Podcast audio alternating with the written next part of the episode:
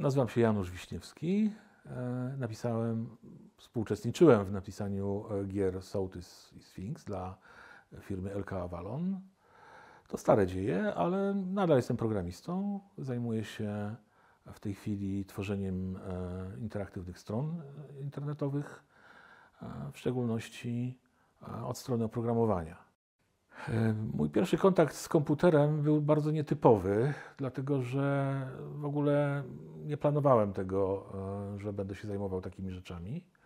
Kiedy skończyłem średnią szkołę, zdałem maturę, tak naprawdę nie miałem pojęcia, co będę robił. I jeden z moich dobrych kolegów doradził mi. Mówi, ty chodź tu, gdzie ja jestem, na Uniwersytet Warszawski, na Wydział Matematyki. Jest przy tym wydziale też i informatyka, i to taki nowy kierunek. Ja mówię, co to jest ta informatyka? A to tam takie komputerami się ludzie zajmują. Nie miałem jakoś lepszego pomysłu. Dużo rzeczy mi się podobało. Dużo rzeczy chciałem w życiu chapnąć, ale w sumie skoro dobry kolega mi tak radził i takie życie, Warszawa poza domem, poza rodzicami, wyrwanie się z tego nadzoru. To mi się bardzo podobało. No i zdałem brawurowo. Przeszedłem pierwszy rok tych studiów. Okazało się, że to jest fantastyczna rzecz. Tworzenie programów, aplikacji, które nakazują maszynie wykonywania tego, czego od niej oczekujemy.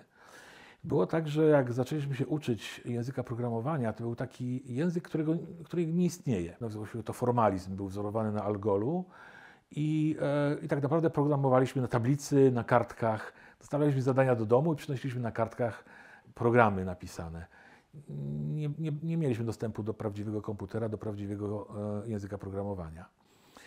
A ja z niecierpliwością czekałem na ten moment, kiedy będzie można rzeczywiście coś zrobić. I kiedy się pojawiła taka możliwość,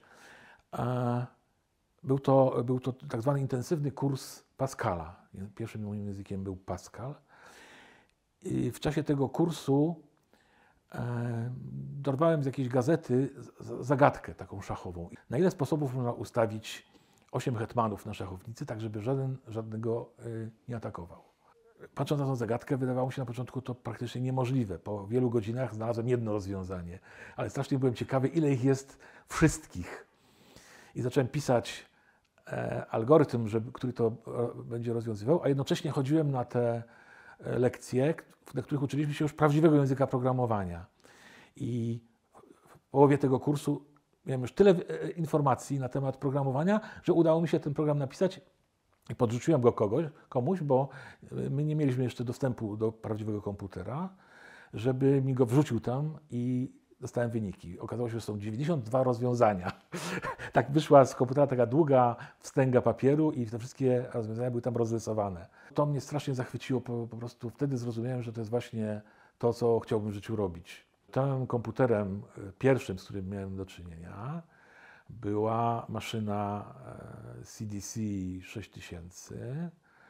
To olbrzymi kolos zajmujący halę fabryczną, mieszczący się w Instytucie Badań Jądrowych w Świerku pod Warszawą i obsługujących kilkanaście terminali rozsianych w Warszawie i okolicach. Politechnika miała jeden taki terminal i Uniwersytet Warszawski miał jeden taki terminal. To były zamierzchłe czasy, bo na studia zdałem w 1978 roku i wtedy mało kto w ogóle słyszał o takich rzeczach jak komputery.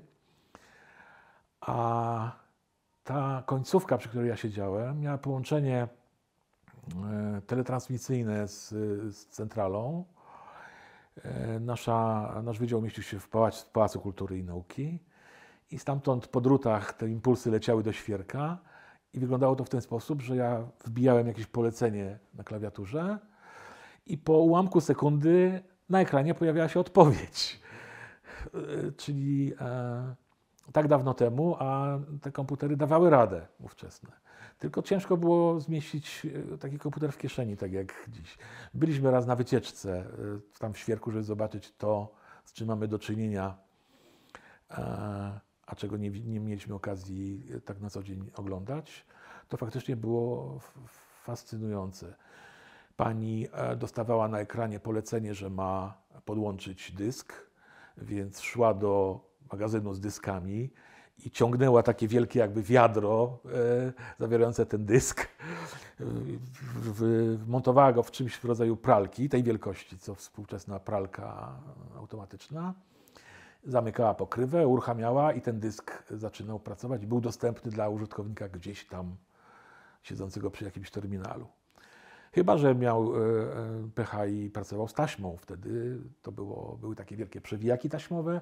Po założeniu taśmy taśma miała, można było z niej korzystać. Miała jedną istotną wadę, że można było z niej korzystać tylko po kolei. Czyli jeżeli miałeś pecha i twój plik znajdował się pod koniec, to trzeba było czekać, aż się dowinie do tego końca. W Polsce było tylko kilka takich maszyn, policzalnych na palcach jednej ręki. Jedna była na użytek wojska i do niej nikt nie miał dostępu, nie wiadomo w ogóle gdzie ona była. Takie tylko pogłoski chodziły. Jedna właśnie w tym Instytucie Badań Jądrowych. O innych nie wiem. Można znaleźć w Wikipedii. To jest... Więc taki był mój pierwszy kontakt z komputerem, trochę inny niż innych ludzi, których znam z branży. I on rzutuje też na moje podejście do całej istoty programowania. Od początku ciekawiły mnie rozwiązania programistyczne. To, żeby ładnie napisać algorytm, żeby był sprawny, żeby się szybko wykonywał. Żeby zrobić coś, czego inni nie zrobili przede mną. I przede wszystkim to poczucie władzy. Są tacy, którzy czerpią poczucie władzy z gnębienia innych ludzi. Ja za bardzo poważam ludzi, żeby robić coś takiego. Natomiast gnębienie maszyny jest to wspaniała rozrywka po prostu. Maszynę trzeba zmusić, żeby padła na kolana i robiła dokładnie to, czego od niej żądamy. Tak się zachwyciłem tym programowaniem, że robiłem coraz więcej rzeczy dla zabawy, dla poklasku. Rozwiązywałem zadania kolegom ze starszych lat, bo tam był jeszcze wydział nauczycielski, gdzie ludzie właściwie szli z musu, bo taka była gradacja. Ci najlepsi teoretycy szli na matematykę, ci tacy dziwacy na ten taki dziwny kierunek informatykę, a ci, którzy się nie dostali na to ani na to, szli na nauczycielski. I tam ich ta informatyka zupełnie nie interesowała, a musieli na zaliczenie jakieś tam zadanie rozwiązać. Przychodzili z tym do mnie, a ja za bułkę czy za piwo robiłem to za nich. No ale gorzej mi poszło z innymi przedmiotami, bo nie na wszystko dało się czas znaleźć. Także na koniec pierwszego roku wywalili mnie po prostu ze szkoły. Ponieważ jednak zabawa mi się bardzo spodobała, więc uporem maniaka, czy pijaka, czy jak to tam zwykle bywa, znowu zdałem na następny rok, znowu na pierwszy i poszło dokładnie tak samo. Przeżyłem w fajnej studenckiej atmosferze i robiąc to, co lubię, mając już lepszy dostęp, udało mi się pozyskać znajomości kolegów z starszych lat, takich, że dostałem taki dostęp prawie że nauczycielski i bawiłem się doskonale, po czym na tym się skończyła moja przygoda ze studiami. No ale to, czego się tam nauczyłem i to, czego dalej poszukiwałem sam, bo to mnie tak przykleiło do tematu, że nie poprzestawałem na tym, co dają w szkole, racjonują, tylko szukałem, uczyłem się na własną rękę innych ciekawych rzeczy. Później, kiedy osiadłem już w Rzeszowie, po tym jak skończyły mi się możliwości zarobkowe w Warszawie, dowiedziałem się, że jest w klubie Plus taka pracownia komputerowa, gdzie ludzie przychodzą i coś tam, mają jakieś tam komputerki. No więc poszedłem tam tak z ulicy po prostu zobaczyć, co tam się dzieje. i zobaczyłem grupę zapaleńców, którzy przynieśli jakieś kasety, włożyli do takich odtwarzacza kasetowego, podłączyli do jakiegoś takiego urządzonka z klawiaturą i to zaczęło piszczeć i po chwili na ekranie pojawiła się gra. No i oni w tę grę tłukli cały wieczór. Na tym polegała ta komputeryzacja. Jak mi się udało w którymś momencie dobić do komputera, no to chciałem się dowiedzieć, co ten komputer potrafi. No, nie bardzo wiedziałem. Zacząłem naciskać na klawisze. Okazało się, że tam jest jakiś język programowania, BASIC, w tym komputerze zainstalowany fabrycznie. No więc próbowałem, czy to umie dodawać? Dodawało. Mnożyć umie? Tak. No a napisać jakąś pętlę, która wykonuje coś kilkakrotnie? Dało się. Wtedy za pleców się odezwał głos. No dobra, pobawiłeś się, to teraz daj nam grać. No i tak odstawili dziadka. Była pewna różnica, to znaczy nie była różnica pokoleniowa, ale ja byłem już facetem po przejściach, już z dzieckiem w tym momencie. Pracowałem, zarabiałem na życie pracując u stolarza jako pomocnik, a po południu przychodziłem tam się pobawić komputerem, natomiast tamtejsi moi koledzy w klubie byli przynajmniej studentami albo tuż po. Więc pewna różnica była w wieku. No i te gry, które oni ćwiczyli, wydawały mi się strasznie nudne. Nie widziałem w nich nic ekscytującego. Natomiast chciałem coś poćwiczyć, żeby coś swojego, żeby zmusić komputerek do zrobienia czegoś fajnego. Się okazało, że te języki programowania tam bardzo nędznie to było. Właściwie mieliśmy do wyboru albo ten BASIC, albo Assembler. I oba były zrobione w taki sposób pytanie-odpowiedź, czyli pisało się tekst na ekranie, nie widziało się całości, dostawało się odpowiedź tekstową, te komendy się gdzieś tam zapisywały, można było wprowadzać tekst programu, wylistować go, ale nie można było na przykład cofnąć się o wiersz do tyłu, tego typu nie było takiego jakie znamy dzisiaj interfejsu użytkownika. A ja w międzyczasie już zetknąłem się z PC-tami, widziałem taki język programowania jak C, Borlanda i on miał taki bardzo wygodny edytor, w którym wszystko było na ekranie, można było potem jeździć, potem jednym przyciskiem można było uruchomić kompilację i wykonanie tego programu. Wszystko działo się w sposób bardzo przyjazny użytkownikowi. No i mi się zamarzyło, żeby coś takiego zrobić na tym Atari, nie? I zacząłem coś takiego skrobać w BASICu.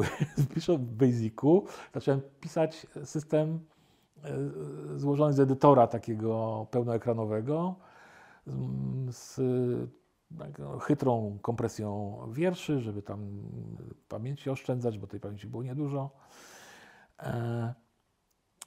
I chciałem do tego przypiąć właśnie assembler, bo ten assembler, który znalazłem na tym Atari, był strasznie wolny i strasznie niewygodny w użyciu. Wyszło tak, że w pewnym momencie udało mi się taki prosty assemblerek napisać w BASICu.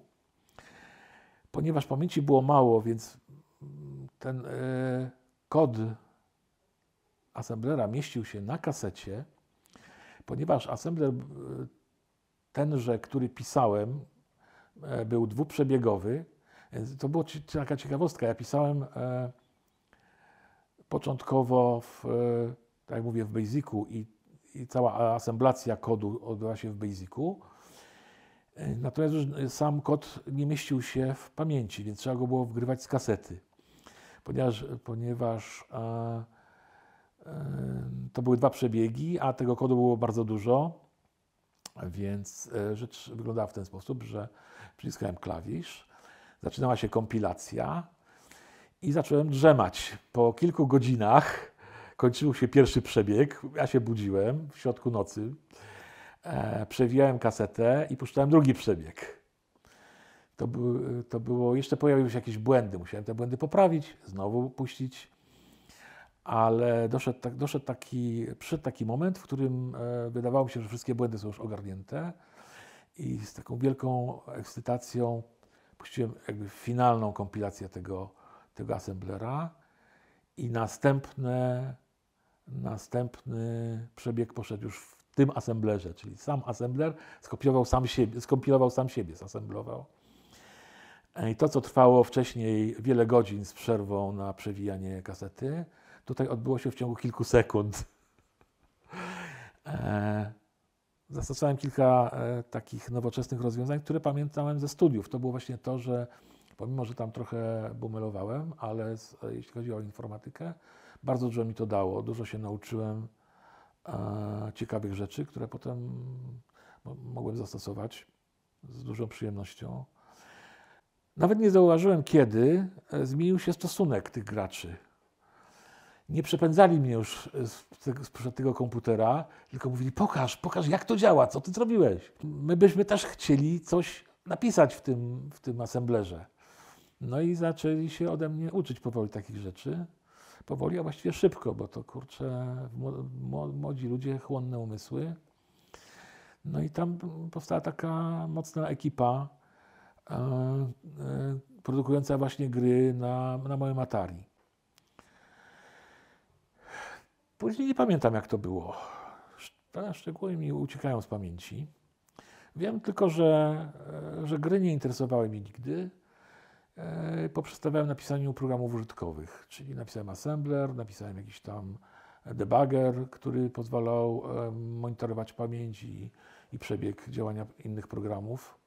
A kolegom pozostawiałem używanie tych narzędzi i pisanie gier, tak żeby się podzielili pracą. Dużo fajnych gier wyszło za pomocą tych moich narzędzi. A co to byli za koledzy?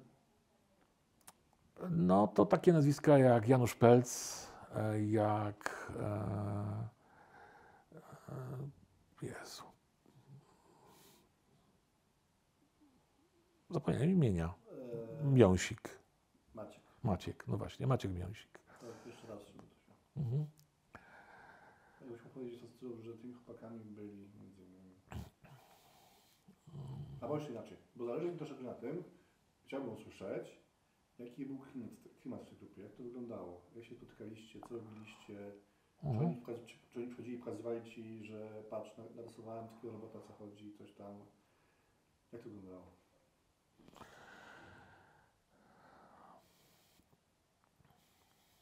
To ty pomyśl, ale... Stworzyliśmy taką grupę mocną, programistyczną. A oprócz mnie był to Janusz Pelc i Maciek Miąsik. Wspólnie żeśmy dopieszczali te narzędzia i mieliśmy taką podstawową zasadę, że trzeba zrobić coś, o czym ktoś powiedział, że się nie da zrobić. Czyli jeżeli ktoś zmagał się z jakimś problemem i odpuścił, powiedział: nie, tego nie da się zrobić, to nam się od razu gęby uśmiechały, oczy rozjarzały i mówiliśmy: tak, to my się za to bierzemy. I tak zrobiliśmy parę bardzo fajnych rzeczy, parę trików właściwie. Nauczyliśmy się ujarzmiać na przykład w ten sposób, że dodaliśmy na ekranie dodatkową linijkę na dole, w której wyświetlały się informacje spoza tego, co rzeczywiście komputer robił. Czyli komputer na przykład wyświetlał grę i ktoś grał w grę, a w tym czasie na dole w dodatkowej linijce wyświetlały się informacje o działaniu, o pamięci, o szybkości działania, różne, cokolwiek byśmy tam chcieli. Gra nie miała pojęcia o tym, że ta linijka jest wyświetlana, ponieważ myśmy przejmowali przerwanie. I dokładnie w momencie, kiedy plamka wyświetlająca obraz na monitorze, bo tak się właśnie odbywa wyświetlanie obrazu, linijka po linijce, kiedy dochodziła do miejsca tuż przed tą dodatkową linijką, myśmy ją włączali na chwilę i w chwili, kiedy plamka opuszczała tę linijkę, wyłączaliśmy. I programy nie miały pojęcia, że coś takiego się zdarzyło w tym króciutkim momencie w każdej ramce wyświetlania. Tego typu triki żeśmy robili. I właściwie nie patrzyliśmy na to, czy to daje jakieś korzyści materialne, czy to w czymś nam pomaga. Po prostu dla samej radości tego, że zrobiliśmy coś, o czym inni powiedzieli, że to jest niemożliwe. Czy w Plusie się generalnie popsuła atmosfera? ówczesne kierownictwo Plusa zaproponowało nam, że będziemy organizować giełdy dla ludności Rzeszowa. Ludzie sobie przychodzili, wymieniali się programami, dyskutowali na tematy komputerowe, oglądali nasze popisy różnych fajnych wynalazków dotyczących oprogramowania. Pamiętam, jednego razu przyszedł gość i powiedział, że jemu się to wszystko bardzo podoba, że ma taki kalkulator w komputerze, że wpisuje tam liczby i one mu się sumują i to jest bardzo fajne, ale on męczy go to, że za każdym razem jak wpisze taką liczbę, to musi naciskać tam Enter, żeby ta liczba została przyjęta. Czy nie można by tak było zrobić, żeby nie naciskać tego Entera? Myśmy tak popatrzyli jeden na drugiego, no dobrze panie, ale po czym komputer ma poznać, że pan skończył pisać? No jak to, jak to? Komputer jest taki mądry, no to niech wie, nie? Chyba powinien rozumieć. I wtedy nas to strasznie śmieszyło, że gość taki niekumaty był, że zażyczył sobie rzeczy niemożliwej. Teraz patrzę na to troszkę inaczej, że praktycznie można by było po upływie czasu przyjąć to, że już więcej nic nie nastąpi ze strony użytkownika. Zresztą taką, ten czas oczekiwania on mógłby sobie sam gdzieś tam ustawić. Ale wtedy po prostu tylko naśmialiśmy się z niego i tyle. Czasem było tak właśnie, że już ta świadomość własnej doskonałości w programowaniu i w tym, co się zjadło już wszystkie rozumy, pozbawiała nas tej pokory, która jest potrzebna w kontakcie z ludźmi. Teraz widzę to zupełnie inaczej. A potem kierownictwo Plusa zdecydowało, że to nie będą już takie otwarte spotkania miłośników, tylko będą sprzedawać bilety na te imprezy. Tych przychodzących robiło się coraz mniej. Potem padło pytanie, no dobra, prowadzimy, dajemy tutaj wam lokal i komputery, a co my z tego mamy? Może trzeba było jakoś zarobkowo to potraktować? No i tak powoli, krok po kroku nas zniechęcili i to gdzieś nastał taki moment, że przestałem tam do tego Plusa łazić. Nie byłem przy początkach tej gazety. To Liminowicz z Pelcem i z drugim, z Tomkiem Pazdanem z Avalonu. Jak widzieliśmy, że dużo ludzi przychodzi na te spotkania w Plusie, także na pewno w skali Polski będzie to duży rynek, duży zbyt na taką gazetę. Gdzieś chyba po pierwszych dwóch numerach wydanych, bardzo zgrzebnych, kilkukartkowych, a które jednak się okazały sukcesem, które były bardzo życzliwie przyjęte przez entuzjastów Atari. Dołączyłem do ekipy, zaproponowano mi właśnie jako taki... No, zawsze byłem tym dziadkiem w tym towarzystwie, czyli osobą starszą, z jakimś takim głębszym doświadczeniem informatycznym, więc zaproponowano mi, żeby przewodniczyć temu przedsięwzięciu. No i zostałem tam czymś w rodzaju redaktora naczelnego, to tak się szumnie nazywało, a głównie główną zaletą tego stanowiska było to, że się zbierało baty za wszystkie niepowodzenia. Ciekawie ułożyła się współpraca z Danusią Sienkowską, z którą ja myślę, że ona mnie źle oceniła, że uznała mnie za wroga w momencie, gdy zaczęliśmy współpracować i praktycznie nie mogłem się przełamać, nie mogłem do niej dotrzeć w żaden sposób. Cokolwiek chciałem zaproponować swojego, to było odbierane jako atak i mnie to strasznie bolało. W którymś momencie, nawet w jakiejś zupełnie niewinnej sytuacji, ona mnie ofuknęła w taki sposób, że mnie po prostu zatkało. Odwróciłem się i zacząłem mi łzy kapać. I myślę, że ona to zauważyła i poczuła, że przegięła. W jakiś sposób nagle to ociepliło stosunki między nami i ja bardzo ceniłem zawsze jej pracę i sposób. Ona wprowadzała do tego naszego odhumanizowanego świata komputerów taką kobiecą delikatność i wrażliwość, bez której to zupełnie inaczej by wyglądało. Jej grafiki zawsze takie ulotne, przekazujące coś więcej poza tą kwestią programów i informatyki. Coś bardziej ludzkiego. Tajemnice Atari przyciągały talenty. Dostawaliśmy całą masę listów. Niektóre były od dzieci, które chciały się pochwalić swoimi osiągnięciami, ale nie były to zbyt interesujące osiągnięcia. Myśmy tam ciągle dawali jakieś konkursy na krótkie programiki, ale zdarzały się perełki. Przychodzili ludzie i mówili: ja tu taki program napisałem, myślę, że to jest świetny program, popatrzcie, ocencie go. Nie? No i przeważnie się okazywało, że to jest kicha i po prostu nie warta uwagi, ale w wielu przypadkach naprawdę nas ludzie zaskoczyli. No jednym z takich osób był Roland Pantoła, który przysłał list. Myśmy go czytali 3 razy i nie mogliśmy zrozumieć wszystkich rzeczy, które on tam w tym liście były tak poważnym językiem, tak fachowym napisane, że trzeba było dużo wysiłku, żeby nadążyć za jego tokiem rozumowania. Miał gotowe recepty na wiele rzeczy już przemyślane i zaczęliśmy publikować jego kawałki.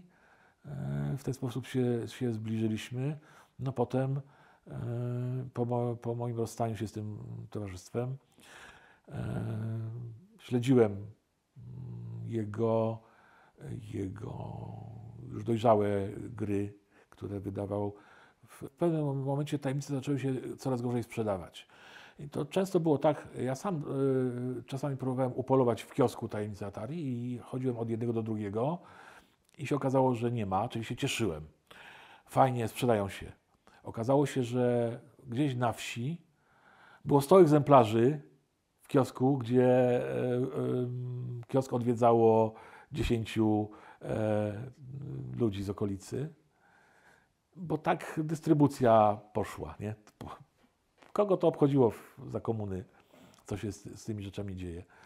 I one po prostu wracały na przemiał, a tak naprawdę wracały do Avalonu i trzeba było jeść tę żabę, czyli po prostu dużo zwrotów, mały zysk. Postanowiono połączyć małe Atari z dużym. Ale w momencie, gdy połączono tę tajemnicę Atari z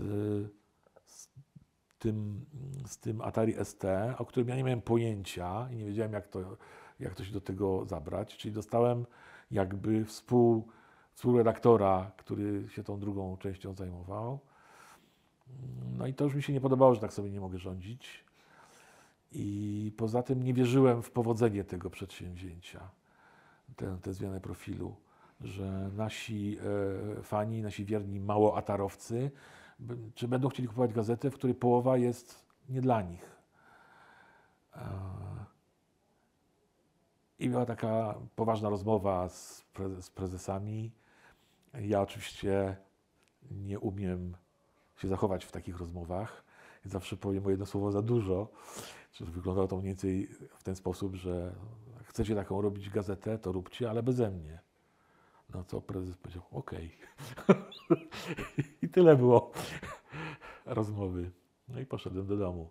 Zatrudniłem się w firmie Polsrebro, która się już w tym momencie, gdy ja się tam zatrudniałem, nie nazywała Polsrebro, tylko ponieważ srebro się nie sprzedawało, czy oni nie umieli, to był taki czas tych przeobrażeń w Polsce, takich dziwnych. Niby tu kapitalizm wchodził, komunizm się jeszcze bardzo dobrze trzymał. I oni w tym Polsrebrze postanowili, że będą częścią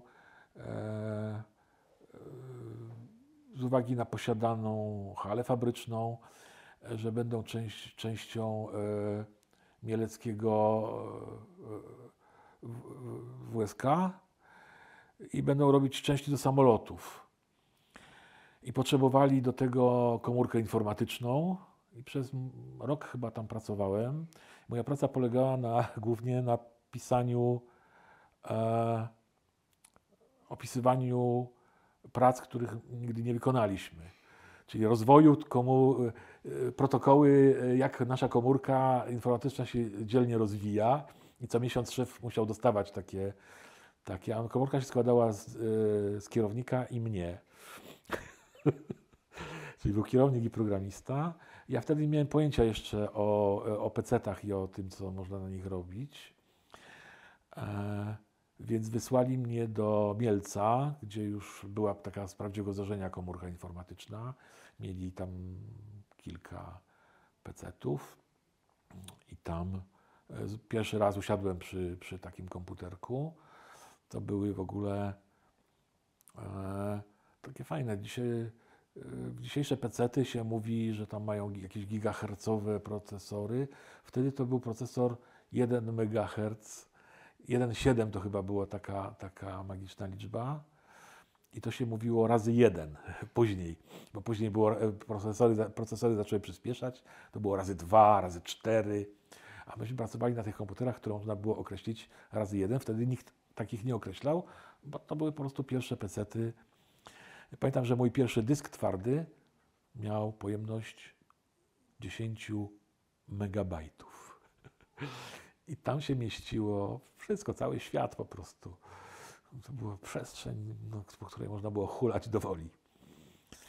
W każdym razie tam mnie posadzili przed komputerem, ponieważ już wiedziałem, że istnieje taki język C, więc zapytałem, czy mają tutaj C. Oni mówią, oczywiście mamy C, proszę bardzo, to sobie zainstaluj. I dali mi do zainstalowania taki viewer do tekstów, który się nazywał See, jak widzieć. No, powiedziałem, że to nie o takie See, że chodzi mi o C. A C to co innego. No i dali mi ten kompilator i zacząłem tam sobie próbować. Nikt tam na mnie nie zwracał uwagi, po prostu przyjechał gość z naszej placówki bratniej z Rzeszowa. Tu trzeba mu dać komputer i niech się bawi. No i się bawiłem. Mieszkałem tam w hotelu. I codziennie przychodziłem się bawić na tym komputerze. No oczywiście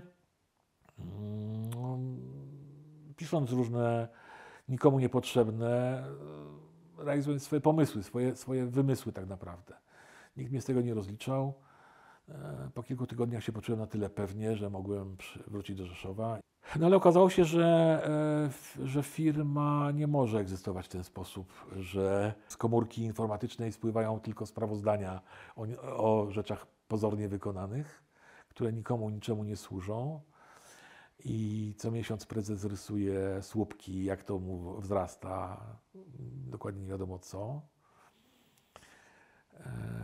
I zanim zatonęła ta firma całkiem, to ja ją opuściłem, bo chciałem poszukać takiej pracy, gdzie ktoś by miał ze mnie pożytek. Nie bawiło mnie to, bo nie miał kto korzystać z tych rzeczy, które robię i nie było tych do bicia brawa tych ludzi, żeby się cieszyli z tego, że coś fajnie jest zrobione. I znalazłem taką firmę, która się nazywała Centrum Komputeryzacji Rynku, w skrócie CEKAR. Kapitalna rzecz. Centrala w Warszawie i placówki w miastach w całej Polsce, no i tu w Rzeszowie między innymi. Bardzo, bardzo fajne kierownictwo i tu robiliśmy konkretne rzeczy. Firma głównie zajmowała się obsługą takich podmiotów gospodarczych, które czymś handlują, produkują dużą ilość danych księgowych, które trzeba potem zbierać, przetwarzać. No i albo przetwarzali je u siebie na swojej dużej maszynie. Mieli zresztą taką ekipę pań wprowadzających, gdzie przywożono sterty papierów i one to wprowadzały. I potem z tej maszyny wychodziły wyniki jakieś tam. Ja się na tym nigdy nie rozumiałem. Językiem programowania był bodajże COBOL. To jeden z pogardzanych przeze mnie języków, a niektórzy mówią, że świetny.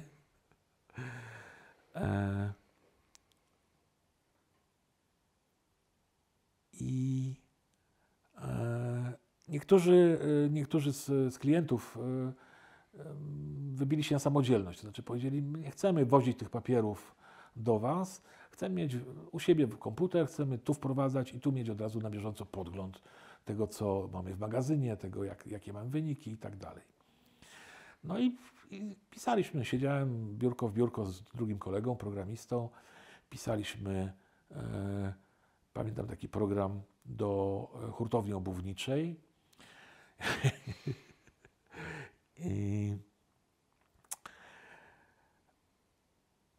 Były tam i utkwiły mi w pamięci właśnie trzewiki niemowlęce i poniemowlęce. Była taka kategoria.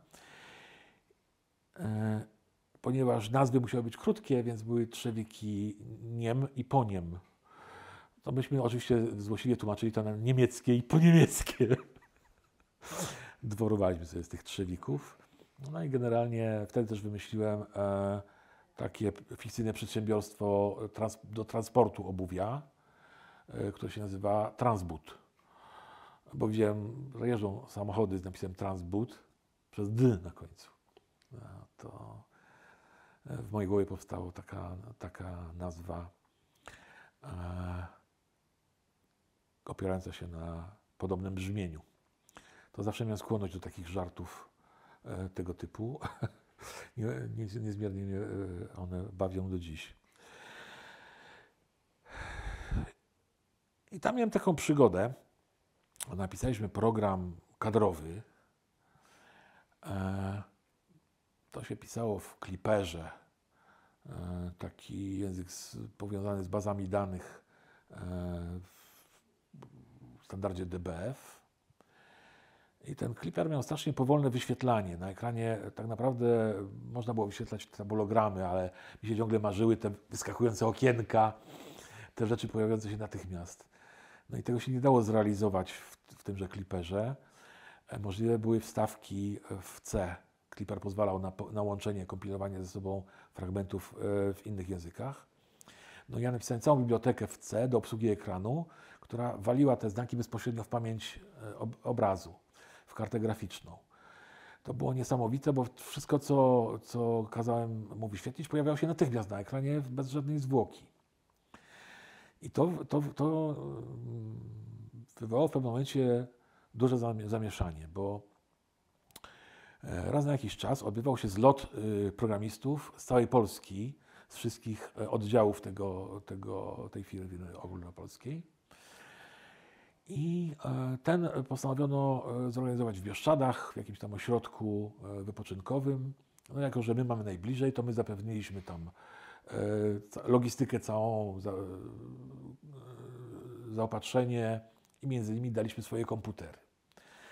Ci programiści z Warszawy, którzy przyjechali, oni tam na miejscu u siebie w Warszawie mieli komputery o rząd wielkości lepsze. Oni nie musieli stosować takich sztuczek jak my, żeby pisać w C po ekranie, tylko oni sobie wyświetlali jak chcieli, a tam się w miarę szybko pokazywało. No i przyszło do prezentacji osiągnięć. Był taki wieczór prezentacji osiągnięć. Oni wyciągnęli swój program i włożyli dyskietkę do naszego komputera, żeby pokazać, co zrobili.